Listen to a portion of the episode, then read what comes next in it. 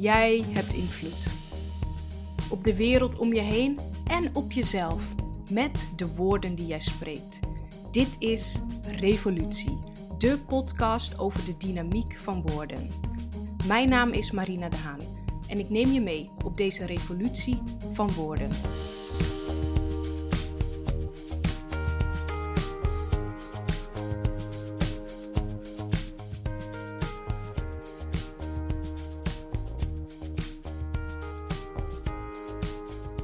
Het is januari 2009 en ik stap zwetend het vliegtuig in.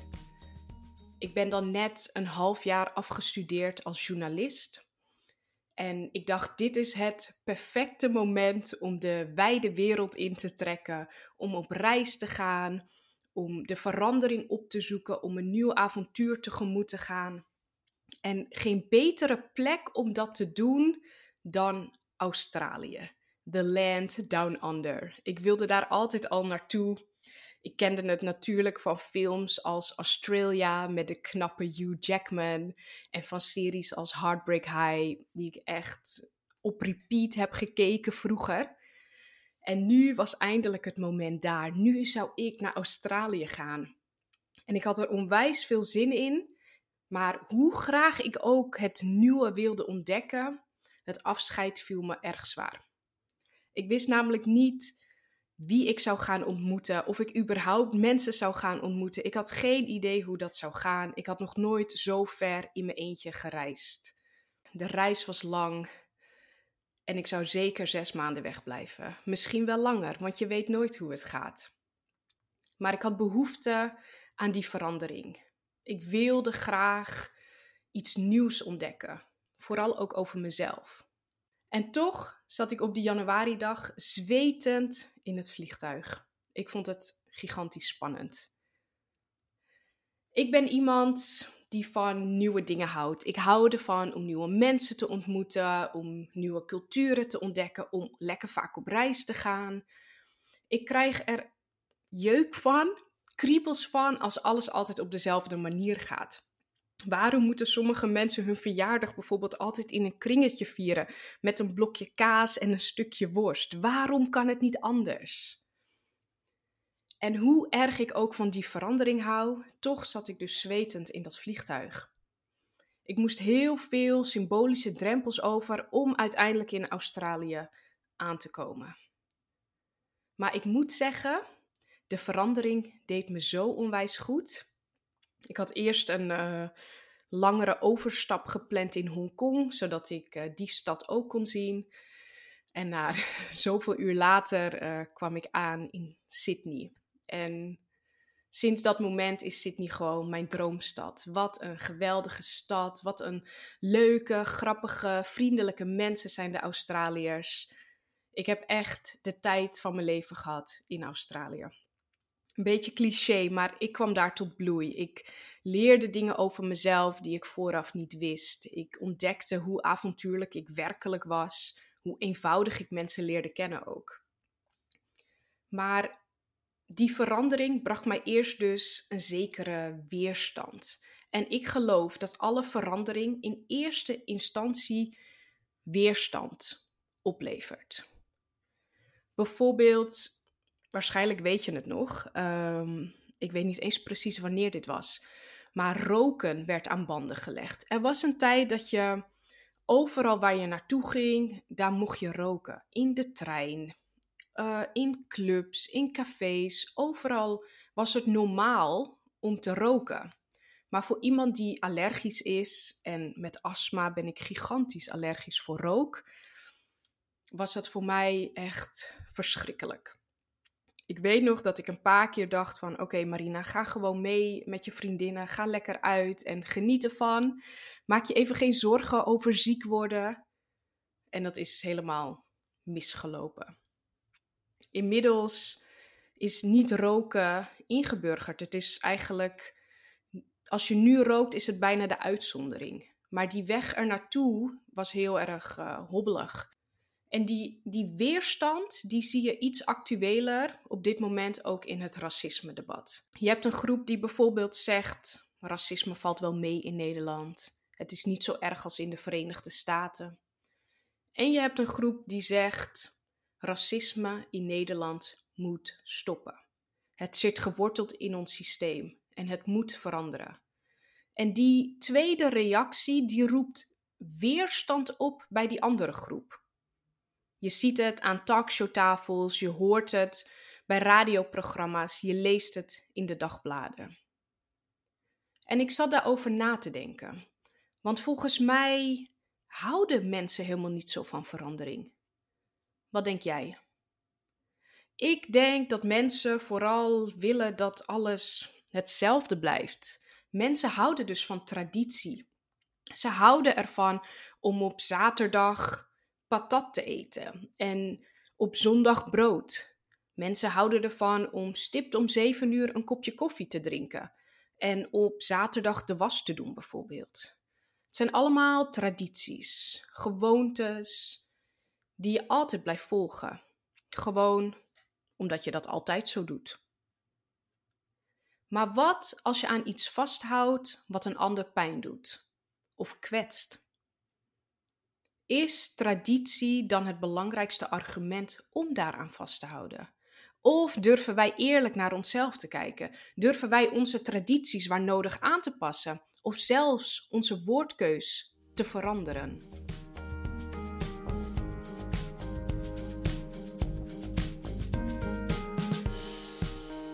Als ik verander, dan veranderen wij.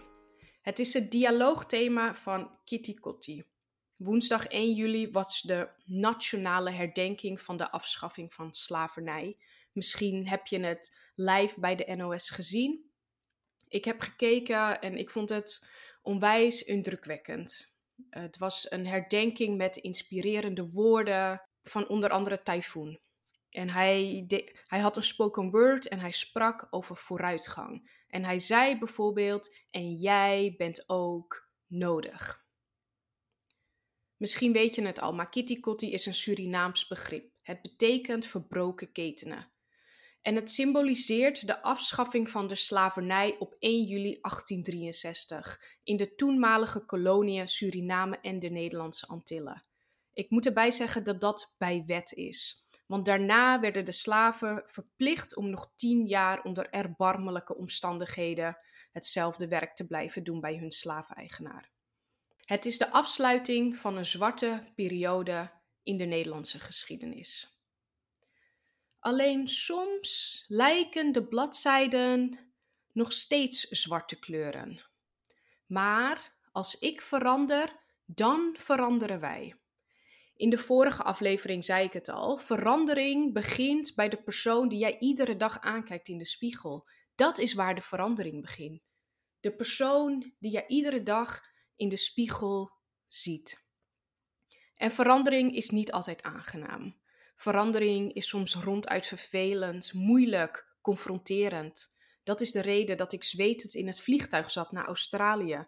Hoe graag ik ook de verandering wilde omarmen. Ik vond het ook hartstikke spannend om iets los te laten, om iets achter te laten, niet wetende wat er komen ging. Maar ik geloof wel dat verandering de enige weg tot verbetering is. Stilstaan is achteruitgaan. Als we alles altijd op dezelfde manier doen, dan voelt dat voor mij als stilstaan. Ik hoop dat we niet willen stilstaan. Ik hoop dat we, net als wat Typhoon zei, voor de vooruitgang zijn. Ik hoop dat we openstaan voor groei. Ik hoop dat we kiezen voor verbetering.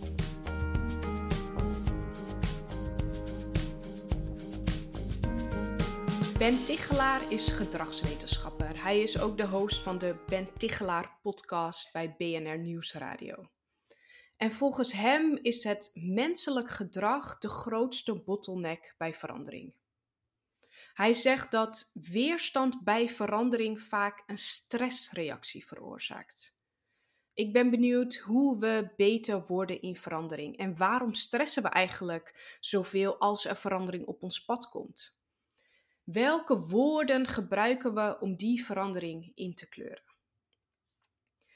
Ben heeft jaren geleden een boek geschreven dat heet De Ladder. Waarom veranderen zo moeilijk is en welke 3 stappen wel werken. Dat is de ondertitel.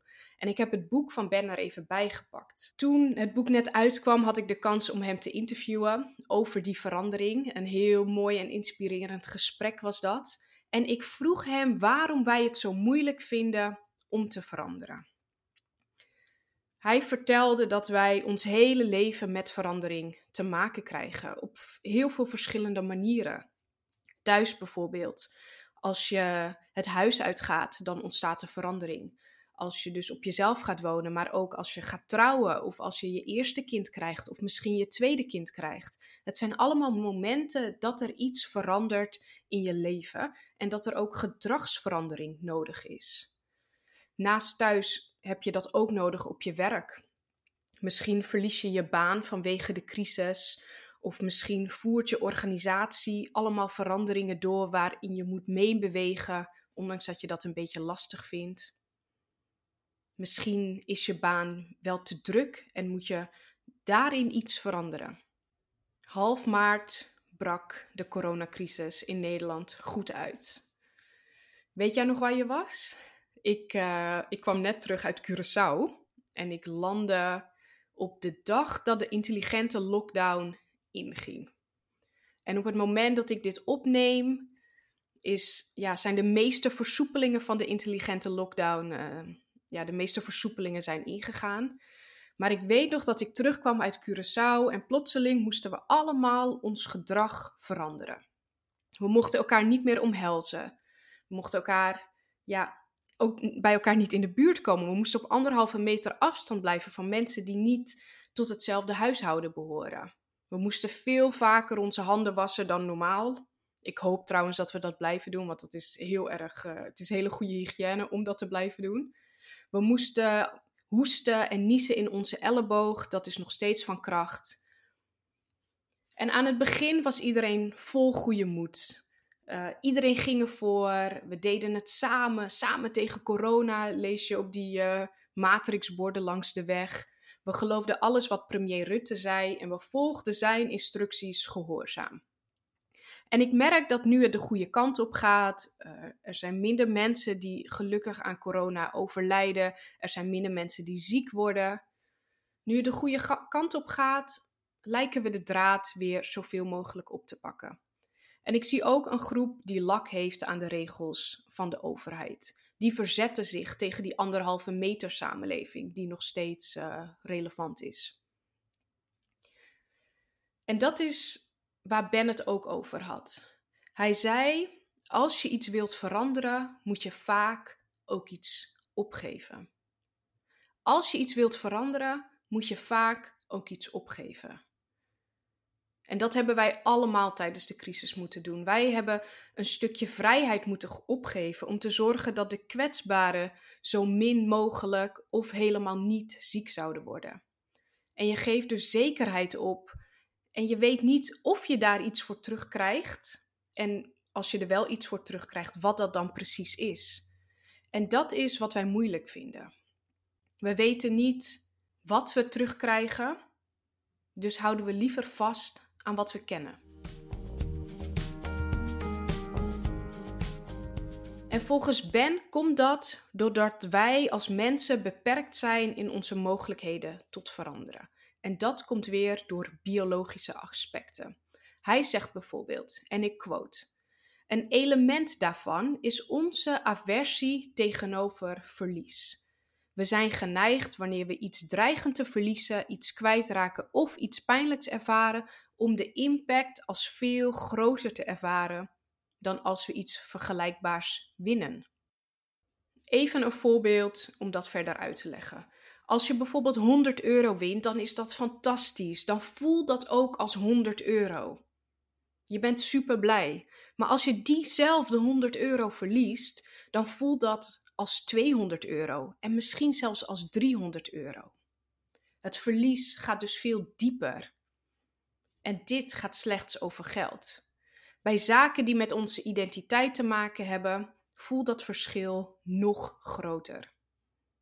Misschien kan je je dan voorstellen dat er bepaalde Nederlanders zijn die het heel moeilijk vinden om Zwarte Piet los te laten. Zwarte Piet is namelijk onderdeel geworden van hun identiteit, van de traditie. Of neem de coronacrisis. Op 1,5 meter leven is eigenlijk geen leven natuurlijk, voor niemand niet. Maar als dat mensen redt, houden we daar dan aan vast of trekken we toch ons eigen plan? In het geval van Zwarte Piet zie ik dat mensen hun taal gebruiken om zich te wapenen tegen de verandering. In het taalgebruik ligt de focus heel erg op traditie, een kinderfeest, op nostalgie, op jeugdsentiment. En ik heb de Van Dale er even bij gepakt. Traditie betekent een oude gewoonte van een groep mensen. Een oude gewoonte. En gewoonte betekent op haar beurt een algemeen aangenomen gebruik of een persoonlijke aangewende handeling. We gebruiken vaak een zin als de macht der gewoonte. En dat betekent dat je geneigd bent om iets altijd op dezelfde manier te doen. Gewoon omdat je dat altijd zo hebt gedaan. Maar wat als die manier anderen kwetst? Of wat als die manier eigenlijk wat stroef verloopt? En wat nou als verandering de oplossing daarin is? Wat nou als verandering er juist voor zorgt dat onze wereld mooier wordt? Het doel van alle gesprekken die momenteel aan talkshowtafels en overal gevoerd worden over gelijkheid is absoluut niet om te polariseren. Wij willen juist consensus. Maar om dat doel te bereiken is er verandering nodig. En wij moeten allemaal veranderen. De verandering begint bij onszelf. Hoe denk jij over bepaalde tradities? Hoe denk jij over verandering? Durf jij te veranderen?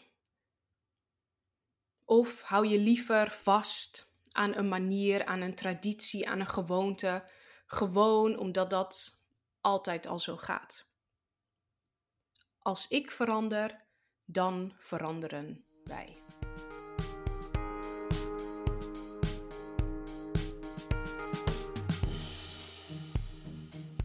Het boek van Ben Tiggelaar heet De Ladder voor een reden. Het is een metafoor. En het is een ladder met 3 treden. Het doel, het gedrag en de support. Het is een simpele manier om praktisch je gedrag te kunnen veranderen. Allereerst de bovenste tree. Het doel. Welk doel heb jij? Wat wil je veranderen? Misschien is het trouwens handig met deze vragen om de antwoorden op te schrijven of om er even over na te denken. Dus de bovenste tree is het doel. Wat is het doel dat je hebt en wat zou je graag willen veranderen? De middelste tree is het gedrag. Welk gedrag helpt je om dat doel te bereiken? En de laagste tree is de support, vind ik heel interessant, want soms heb je wat ondersteuning nodig om je doel te bereiken. En dan is de vraag ook, welke support of ondersteuning kan je inzetten om je doel te bereiken? Heel praktisch, heel helder. Volgens een wetenschappelijk onderzoek hebben we ongeveer 3 weken nodig om een nieuwe gewoonte aan te leren. 3 weken.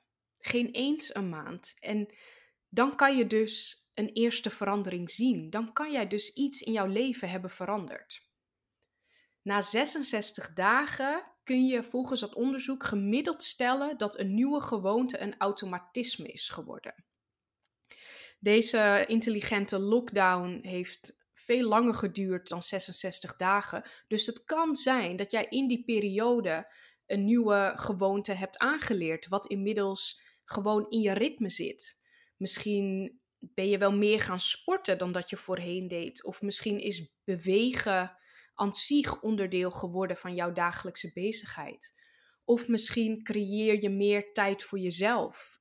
Of misschien heb je meer tijd voor creativiteit. Of ga je wat vaker in Nederland een dagje weg of iets leuks doen. Als ik verander, dan veranderen wij.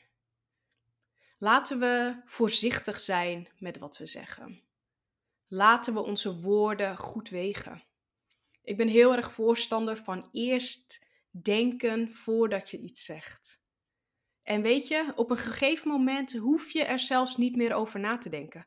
Want dan zit het gewoon in wie je bent. Het zit in je systeem. Je hebt een nieuwe gewoonte aangeleerd. Je hebt je gedrag veranderd. Als ik verander, dan veranderen wij. Het begint met ons. Maar we doen het samen. Samen maken we deze wereld mooier.